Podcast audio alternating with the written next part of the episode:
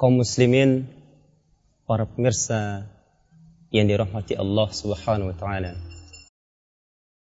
Apa yang terbayang pada benak kita ketika kita melihat hamparan pemandangan air, pepohonan, bukit dan semisalnya? Maka tentu akan terbetik sebuah perkataan yang perkataan tersebut patut diucapkan seorang hambanya Allah Subhanahu wa taala. Ya, suatu ungkapan syukur pada Allah Subhanahu wa taala. Ketika kita melihat sesuatu yang indah, sesuatu yang terhampar, yang semua itu diberikan oleh Allah Subhanahu wa taala. Maka kita akan otomatis akan mengatakan Alhamdulillah atau Subhanallah karena melihat pemandangan-pemandangan indah yang merupakan nikmat-nikmat dari Allah Subhanahu wa taala. Oleh karenanya di sini Allah Subhanahu wa taala memerintahkan dan mensyariatkan kepada kita agar kita bersyukur kepada Allah Subhanahu wa taala dikarenakan orang yang bersyukur pada Allah Subhanahu wa taala atas seluruh limpahan nikmat yang tidak ada hingganya ini akan diberikan pahala yang besar oleh Allah Subhanahu wa taala. Subhanallah. Suatu ibadah yang ringan dan tidak membutuhkan harta pengorbanan jiwa raga yang banyak akan tapi akan dibalas oleh Allah Subhanahu wa taala dengan pahala yang sangat besar. Allah Subhanahu wa taala berfirman, "La in syakartum la azidannakum wa la in kafartum inna 'adzabi lasyadid." Seandainya kalian wahai manusia bersyukur atas limpahan nikmat-nikmatnya Allah Subhanahu wa taala, maka pasti akan aku tambahkan nikmat tersebut atas kalian. Allah tambahkan nikmat-nikmatnya atas kalian. Seandainya kita bersyukur pada Allah Subhanahu wa taala. Dan sebaliknya, seandainya kita ingkar nikmat, mengingkari kenikmatan yang diberikan oleh Allah Subhanahu wa taala, maka sungguh kata Allah Subhanahu wa taala, azabku sungguhlah pedih. Oleh karenanya, dalam kesempatan yang singkat dan mudah-mudahan bermanfaat ini, saya akan beritahu dan saya akan menyampaikan beberapa hal tentang bagaimana cara kita bersyukur pada Allah Subhanahu wa taala. Teringat dengan sebuah perkataan seorang ulama yang bernama Ibnu Qayyim Al-Jauziyah rahimahullah taala di mana beliau pernah menjelaskan bahwasanya tanda-tanda atau syarat-syarat yang harus dipenuhi oleh seorang yang bersyukur pada Allah Subhanahu wa taala adalah ada tiga hal. Adapun tanda yang pertama, seseorang haruslah beriman.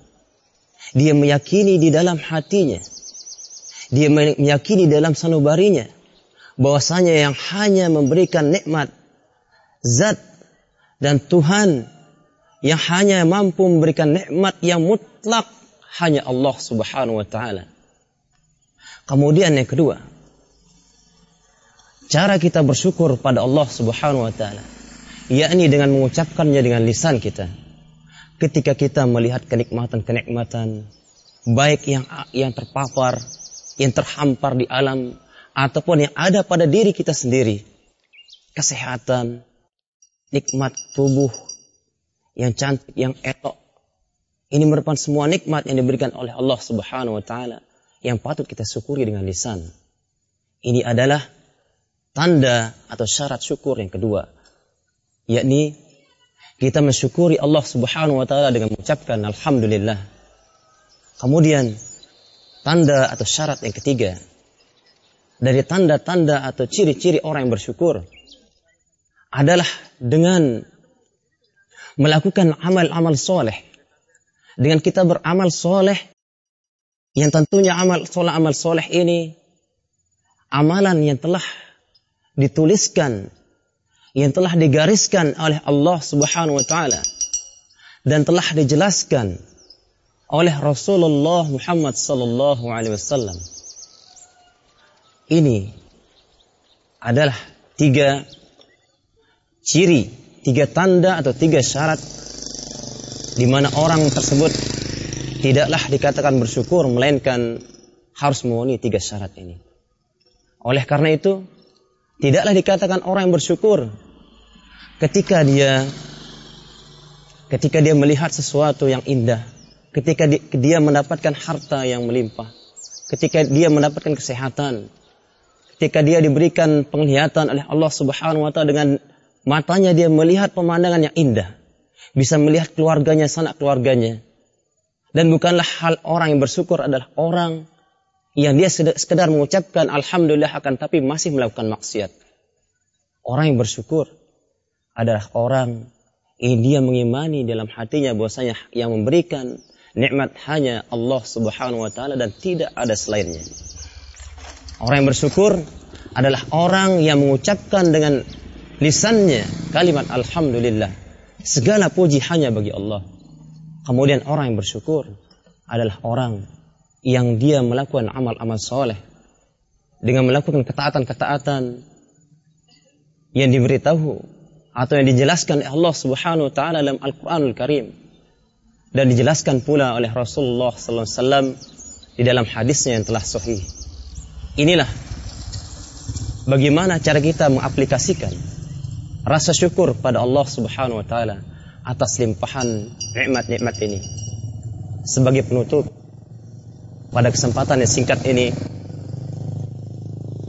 marilah kita mengingat lagi apabila nikmat-nikmat tersebut ingin ditambah oleh Allah Subhanahu wa taala maka mari kita bersama-sama bersyukur pada Allah Subhanahu wa taala atas limpahan nikmat-nikmat yang telah diberikan oleh Allah Subhanahu wa taala. Dengan kita beribadah, kita bersyukur pada Allah Subhanahu wa taala, juga menyambung tali silaturahmi dan juga kita dengan bersyukur dan berterima kasih kepada orang yang telah berbuat baik kepada kita. Karena Nabi SAW telah bersabda, La yashkurillaha man la yashkurin nas. Tidaklah dikatakan orang yang bersyukur pada Allah Subhanahu wa taala apabila dia tidak berterima kasih kepada manusia. Oleh karenanya, marilah kita mengungkapkan rasa syukur dan menerapkan aplikasinya sehari-hari Semoga nasihat yang singkat ini bermanfaat bagi kita semuanya.